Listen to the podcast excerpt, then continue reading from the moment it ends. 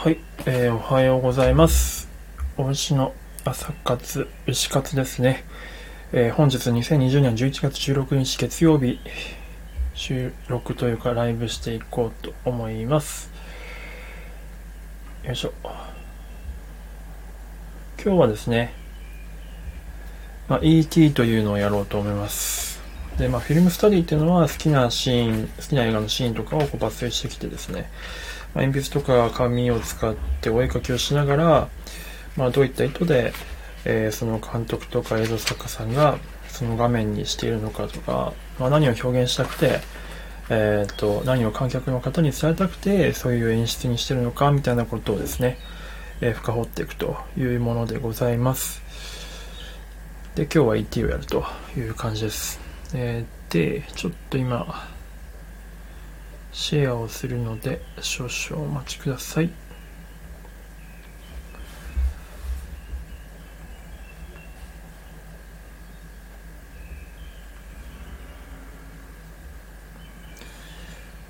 実の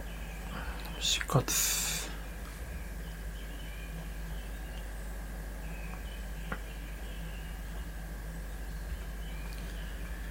フィルムスタディは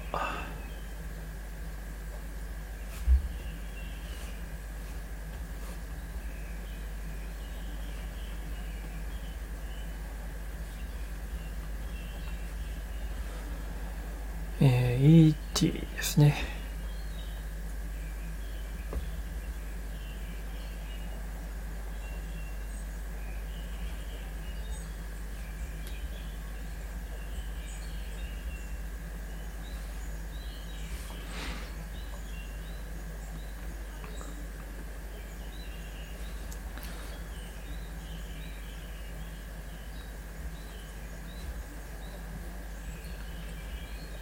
セーラームーンと エイチケー 変態仮面、昨日おとといとやったつきものというか、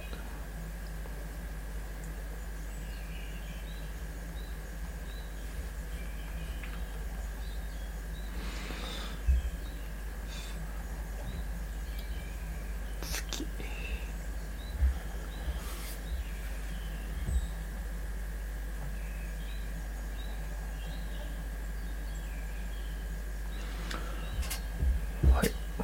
で、えーっとまあ、僕の今多分アーカイブで聞いてる方はですね、僕の概要欄の方に、えー、Google フォトのリンクがありますので、それをですね見ていただければ、まあ、イーティー のあのいわゆる自転車で漕いでってで、えーっと空を飛んで月をバックにしてあのシルエットで自転車と イーティー が映るカットですねっていうところの一連をちょっとやっていこうと思い、あ、見れると思いますので、まあ、それをやっていこうと思います。よいしょ。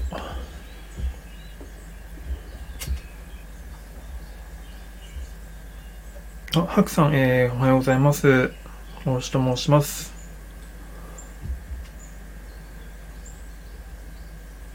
よいしょ。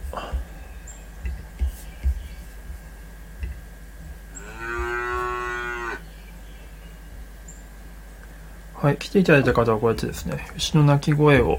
で迎えさせていただいております。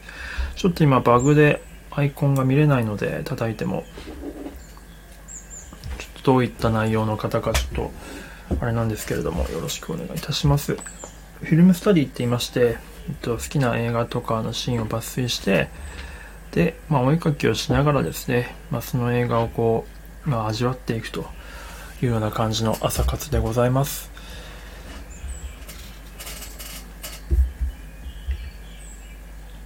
じゃあ書いていくかな。何枚だろう、じゅうごまいぐらい。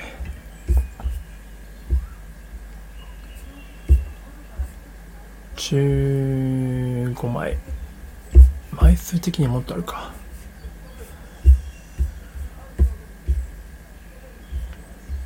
あ、ハクさんありがとうございます。ではでは失礼します。いってらっしゃい。あ、京子さんおはようございます。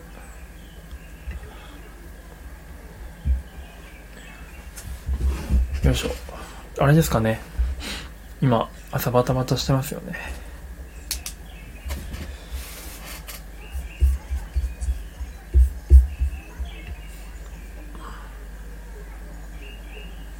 例のごとく耳だけ、あ、もちろん喜んで。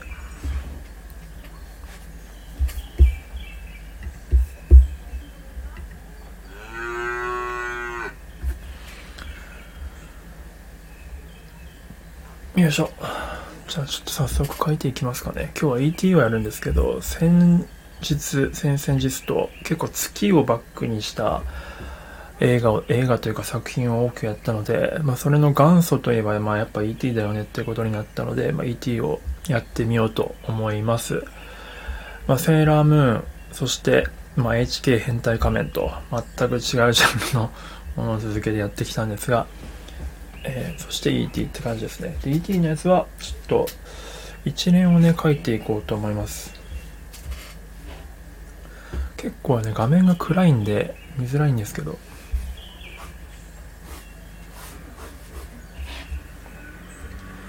じゅうごふんぐらいで目指して書いていきます。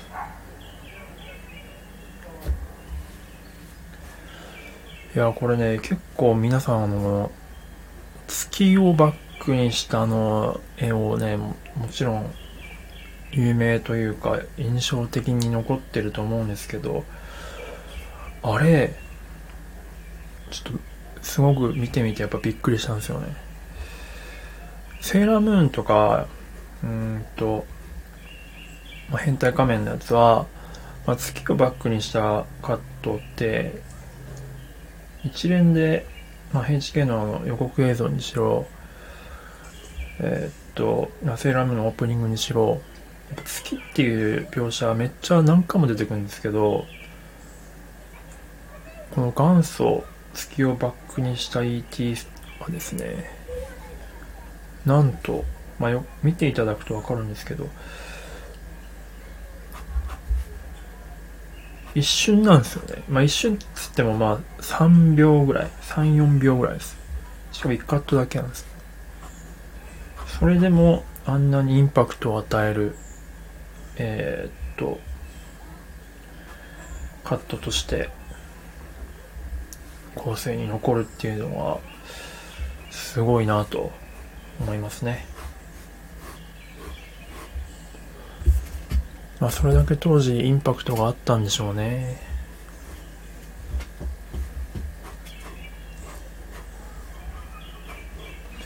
イーティー みたいな大学生時代のところまで遡るので記憶はだいぶもうあんま覚えてないんですけど、そのシーンだけ見直してみたらちょっとびっくりしましたね。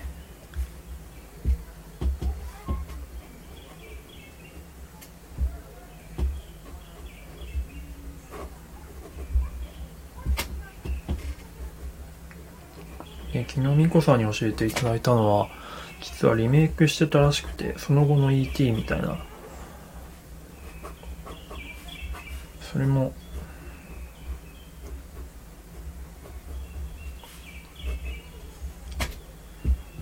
ちょっとどっかで見てみたいなと思っております。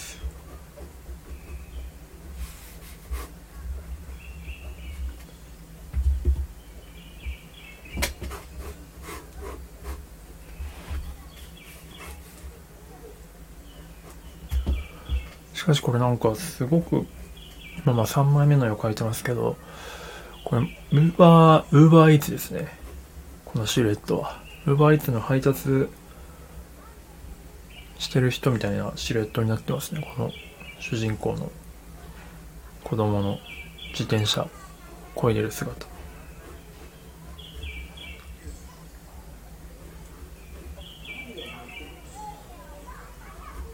早すぎたウーバーイーツ。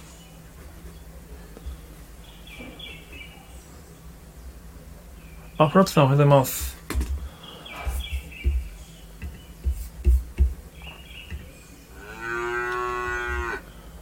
フラットさんあの山根さんのやつ聞きましたよ。めちゃくちゃプランクしてる人だけじゃプランクしてるだけの人じゃなかったんですねなんてめっちゃフラットさんの凄さをあの改めて、山根さんのインタビューいいっすね。山根さんの聞き方がとても、やっぱあの人はすごくいろんな知識があるから話の広げ方がうまいですね。広げ方と閉じ方が。いや、あの山根さんがなんか一瞬ちらっと来ていただいて、なんかインタビューさせてくださいって言われて、あ、全然僕でよければって言ってたら、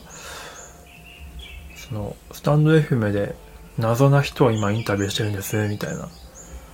へーみたいな、あれ俺そんな謎だったかな、山根さんの方が謎なんじゃねえかなと思ったんですけど、でそれで誰やってるんですかって言ったら、まあ、大池にきと、えー、フラットさんもやってますみたいなことを聞いたんで、あ、じゃあ聞きに行きますって言って、最初いっかいめフラットさんのを聞かせていただきました。ちょっとまだにきのは聞いてないですけど、にきの多分すっげえ真面目なんだろうなと思って多分全然きっとエンバシアの話とかしてないんだろうなと思ってまだ聞いてないんですよねカイ君もやるって言ってたかな、コタさんですよね。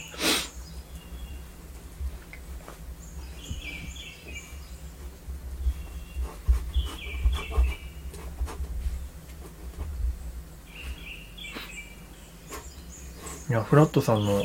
その学生時代の話とかで、山根さんも実は大阪芸大で出てたとかで、大阪芸大といえば僕青い炎っていうですね、まあ、ドラマとか漫画は見てないんですけどドラマを見てて、柳楽優弥君主演ので、まあ、あれは主人公が大阪芸大の、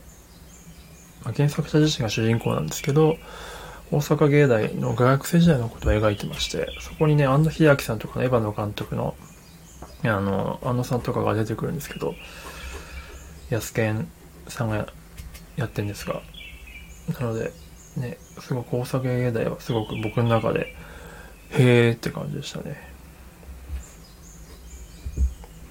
安野さんと安野さんの後輩なんだと思って、やっぱ謎だなあの人と思いました。僕のイメージではもうただのサウナおじさんなんですよあの人気のいいサウナおじさん。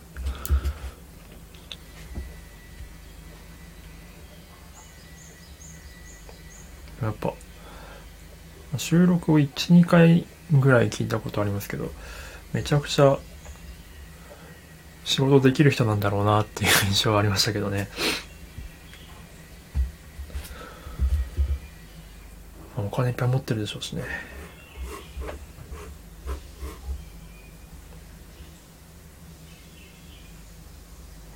サウナおじさんですよ。あ、北さんおはようございます。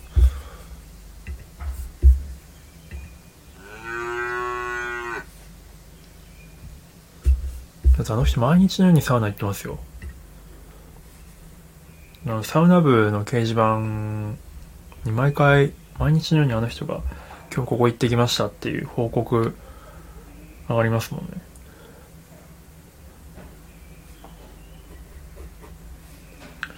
一番真面目な部活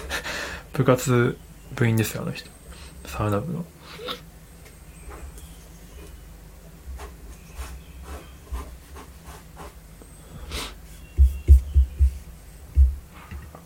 虫がいいです。あ、ありがとうございます。そうなんです。まあ、大牛なのでね、ちょっとだけ、まあ、やってる内容は全然牧場とは関係ないんですけど、今、今日は イーティー を題材にして、えーと、フィルムスタディをしております。あ、今、お絵描きをしてる感じですね。昨日、おとといと月をバックにした、えー、作品を、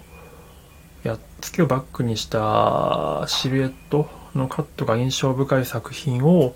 多くやってきたんですね。あのセーラームーンとか、えー、とあと エイチケー 変態仮面、まあ、全然ジャンル違うんですけど、でこれのそういえば元祖ってなんだっけってことに話になって、あ イーティー だよねってことで、じゃあちょっと元祖やっとかないとってことで、今元祖月をバックにしたショットで有名な イーティー をやっております。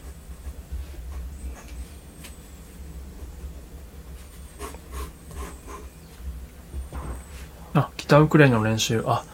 なるほど。弾き語りの。いいですね。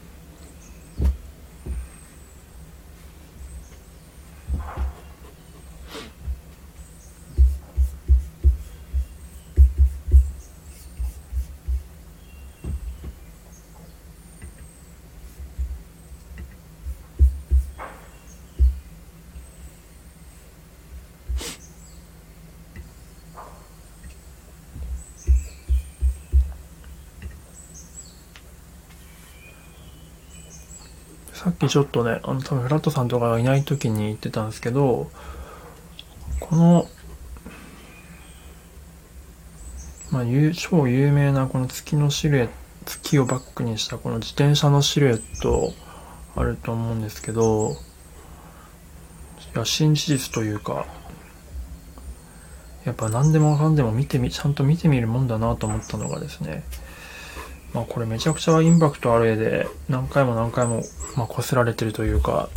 使われてますけど、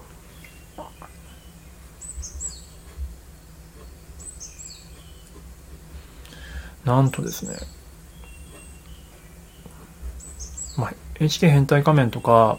セーラームーンって何度となくこの月をバック、月をモチーフの月が何回も何回も出てくるんですけど、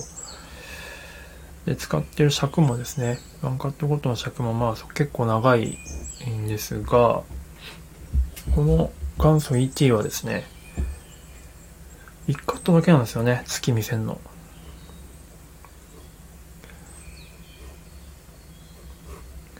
月の光らしきものは、なんとなく画面外から、右上の方からとか差し込む感じなんですけど、月自体が見えるのって一瞬さんびょうからよんびょうぐらいの尺のカット、いちカットだけなんですよね。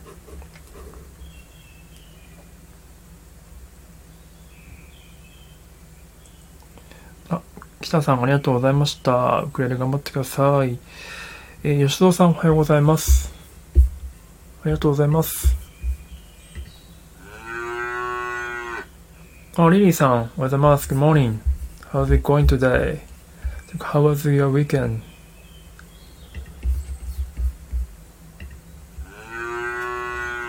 モーニン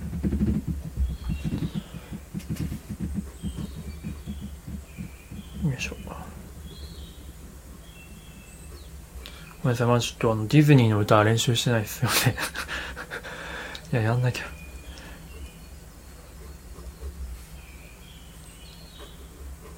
あ、そうだ、なんか収録しようと思ったんですけど、英語学習用のとんでもないいいツールを見つけてしまいましたよ、僕。YouTube か Netflix を見る方にとってはめちゃくちゃいいコンテンツを見つけてしまいましたね。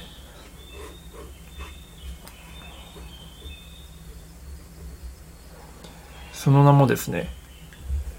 ちょっと名前長いんで、ちょっともう一回、あの、Google Chrome、パソコン持ってないとダメなんですけど、えー、っと、Language Learning with ワイティー、YouTube ですね。Language Learning with YouTube。アドオンです。Google Chrome のアドオンなんですけど、拡張機能ですね。あとは、えー、っと、もしかしたら知ってるかもしれないですけどね、あの、大二郎さんが、あの、言ってたのが、Language Learning with Netflix ですね。あのー、なんつったらいいかな。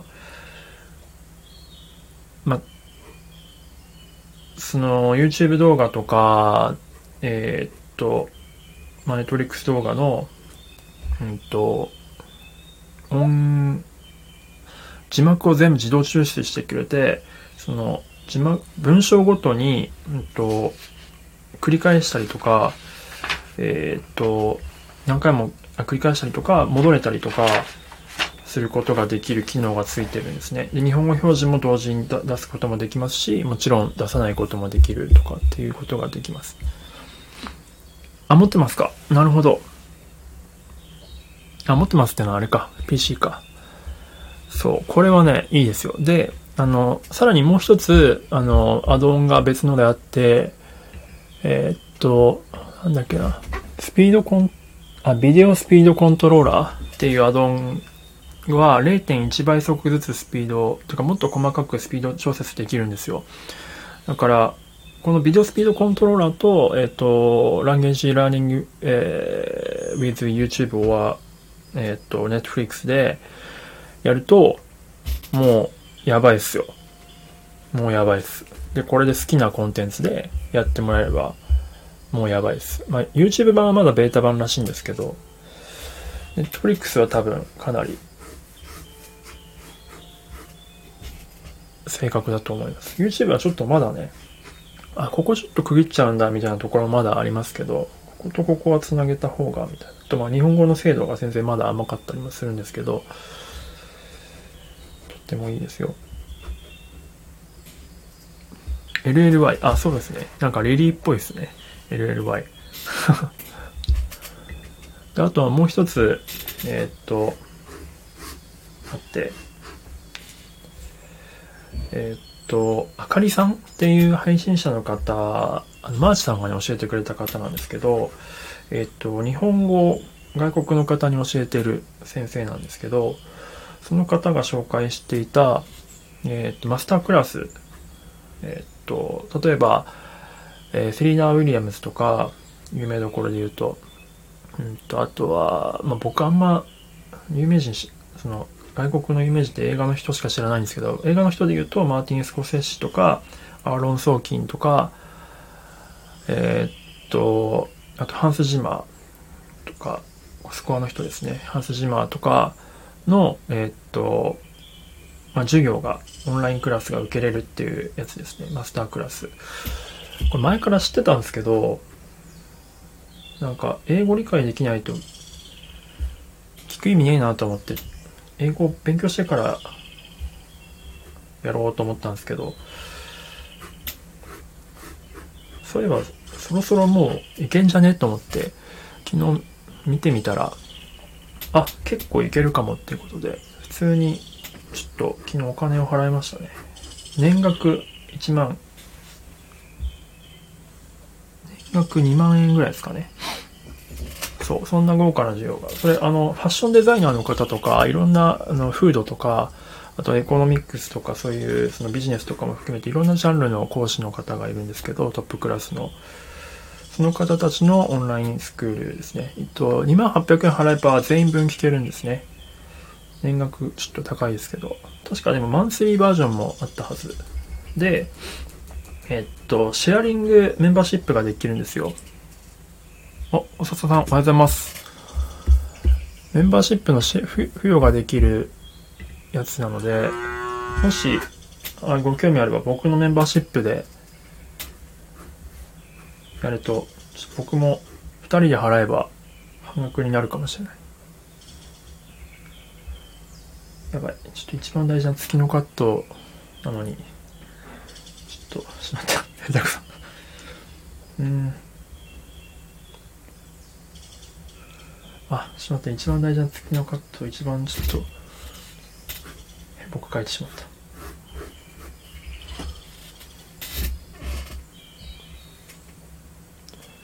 今ですね、えっと、イーティー を書いております。イーティー の月のあの、一番有名な、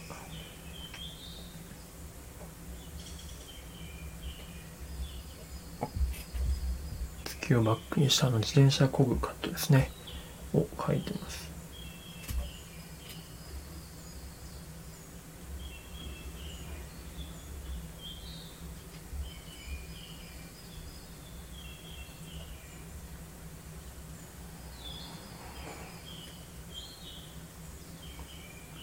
あ、にき来た。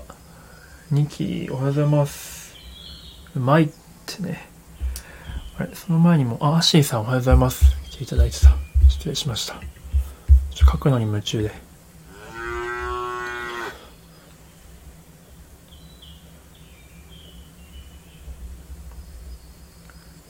いき、あの、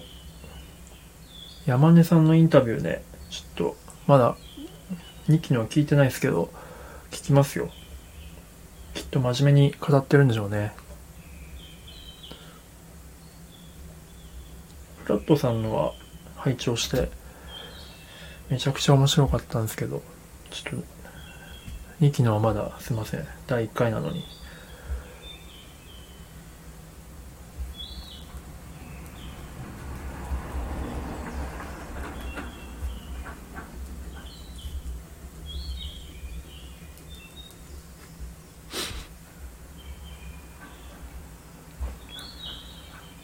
恋の呼吸やってんすか苦しそうっすね、恋の呼吸。時々すごく苦しくなりそう。恋の呼吸安定しなさそうっすよね。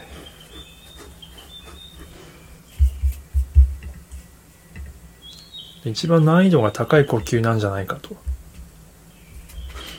だから甘露寺みつりは実はすごい人なんじゃないかという説。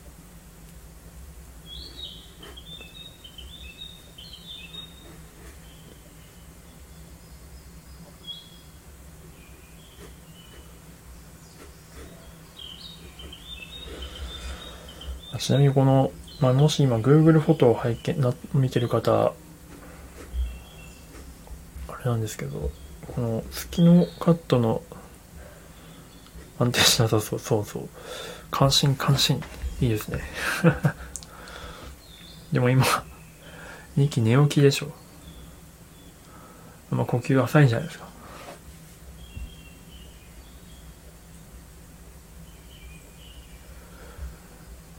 この月のカットの後どういう展開が待ってるかっていうとですね、これまたびっくりするんですけど、まあ月に行った後どうなるんだっけと思ったら、月に行った後っていうか月の後なんかどうなるんだっけと思ったら、なんか普通に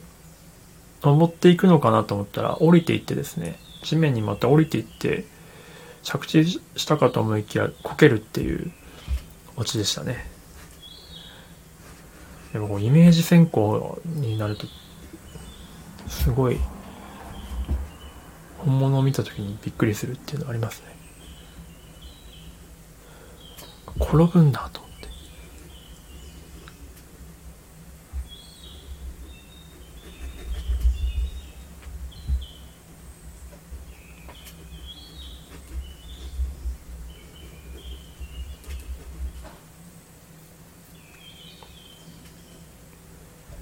すごいリリーさんの絵文字すごいな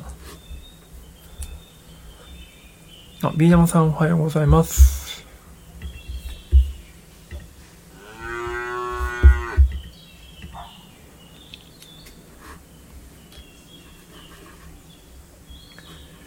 なんかこれイメージだけだとこのままなんか月に行くかぐや姫パターンかなとか思ったりもしますけど、普通にね降りてくるっていうね。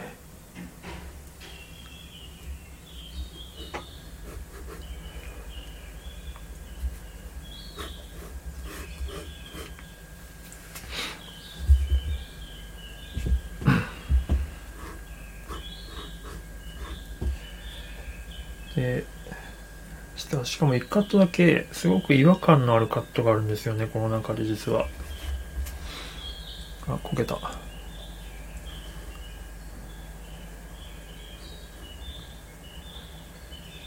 カットめちゃくちゃ違和感のあるカットがあって、それが何かというとですね、方向がいちカットだけ変わるんですよ、飛んでる方向が。すごくそれが腑に落ちなくてですね、昨日からずっと考えてたんですけど、まあ、本当に、まあ、説としては説というか考えられる可能性としては、まあ、まだスピルバーグがね、そんなにまだキャリアのない時代だったので、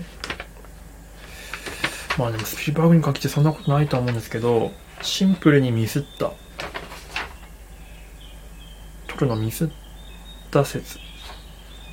まあ、具体的に言うと Google フォトの画像で言うと、うんと、きゅうばんの画像なんですけど、ずっと左、右上に向かって、画面右上に向かって進むんですよ、どのカットも。あの、矢印を、ちょっと Google フォトには書かせてもらってるんですけど、ずっと右上右上右上って進んでいるのに、えー、っとまあこれちょっと動画見ないと分からないかもしれないですけど、きゅうばんだけですね、左上に進むんですよね。方向が変わるんですよ。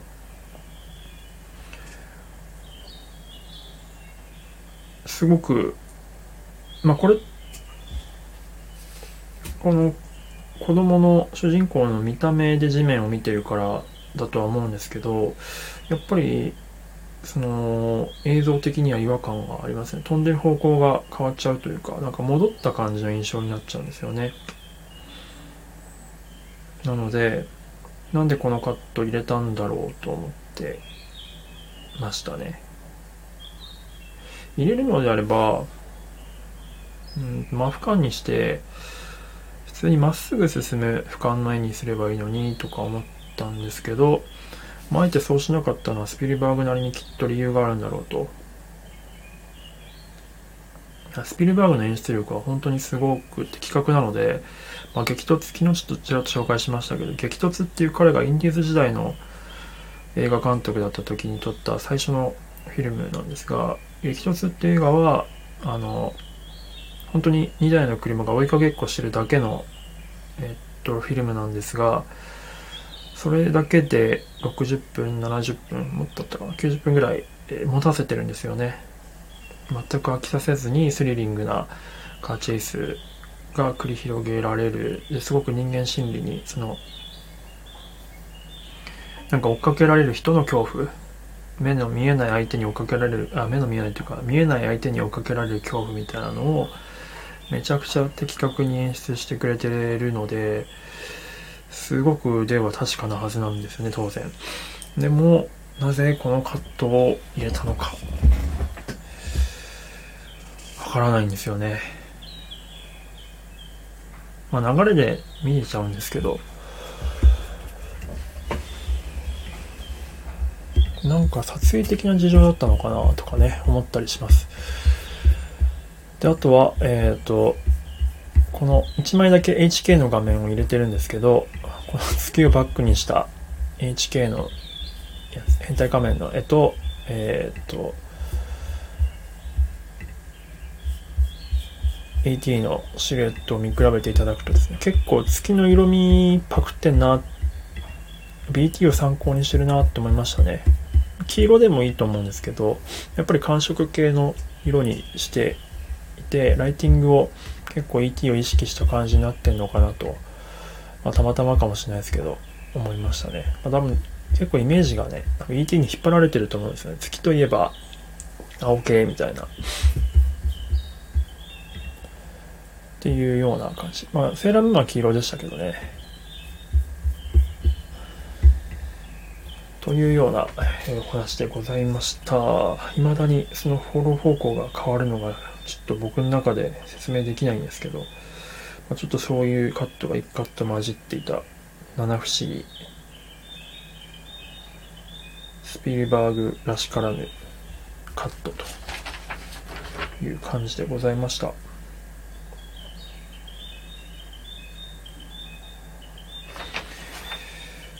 い。他にもなんか月をバックにしたカットあるかな。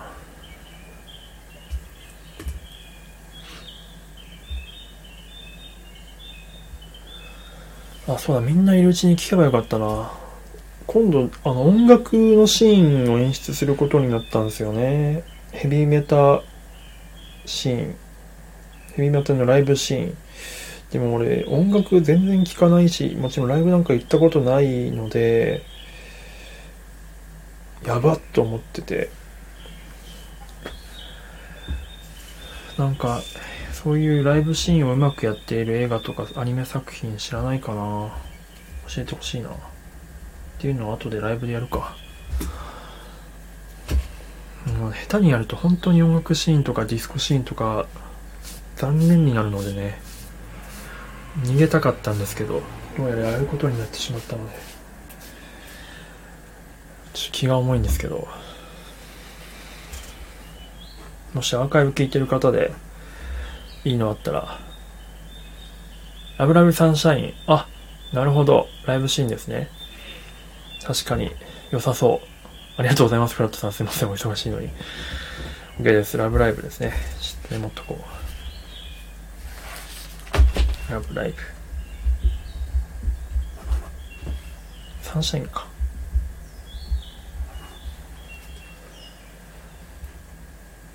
ライブシーンは、えー、臨場感がありました。ほうほうほうほう。オタクが見たい目線、よくわかってるな。へえ。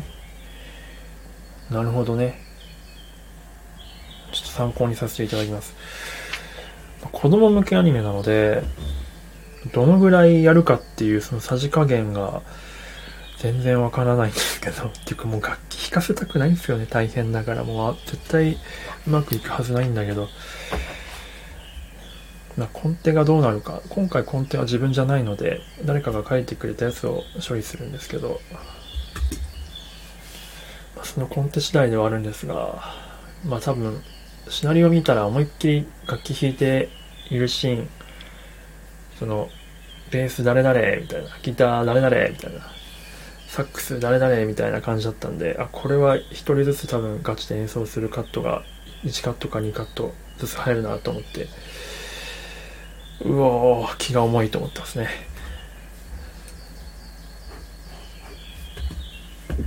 一生逃げたかったんですよね、演奏シーン。うまくやれる自信が全くない。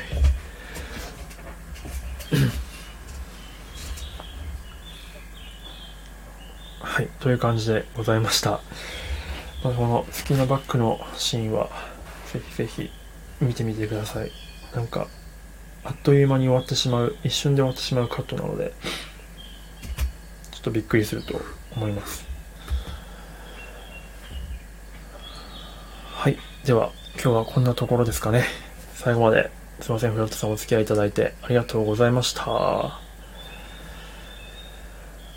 ではではちょっとライブライブサンシャイン後で見てみようと思います。ではでは素敵な一日をお過ごしください。